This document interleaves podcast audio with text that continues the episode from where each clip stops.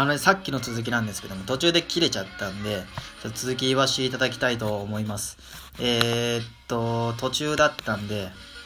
どれだっけな？どこだどこだ？あったあった。まあ確か、もう、もうすぐ終わるんでね。あのー、まあ、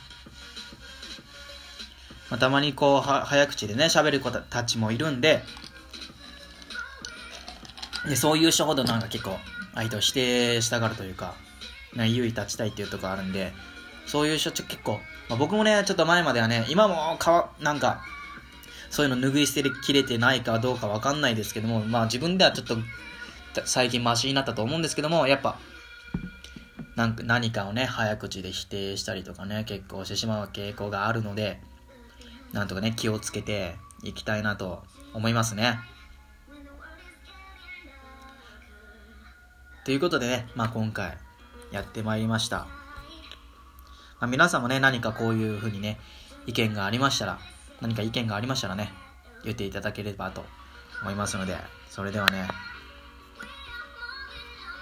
また会いましょう。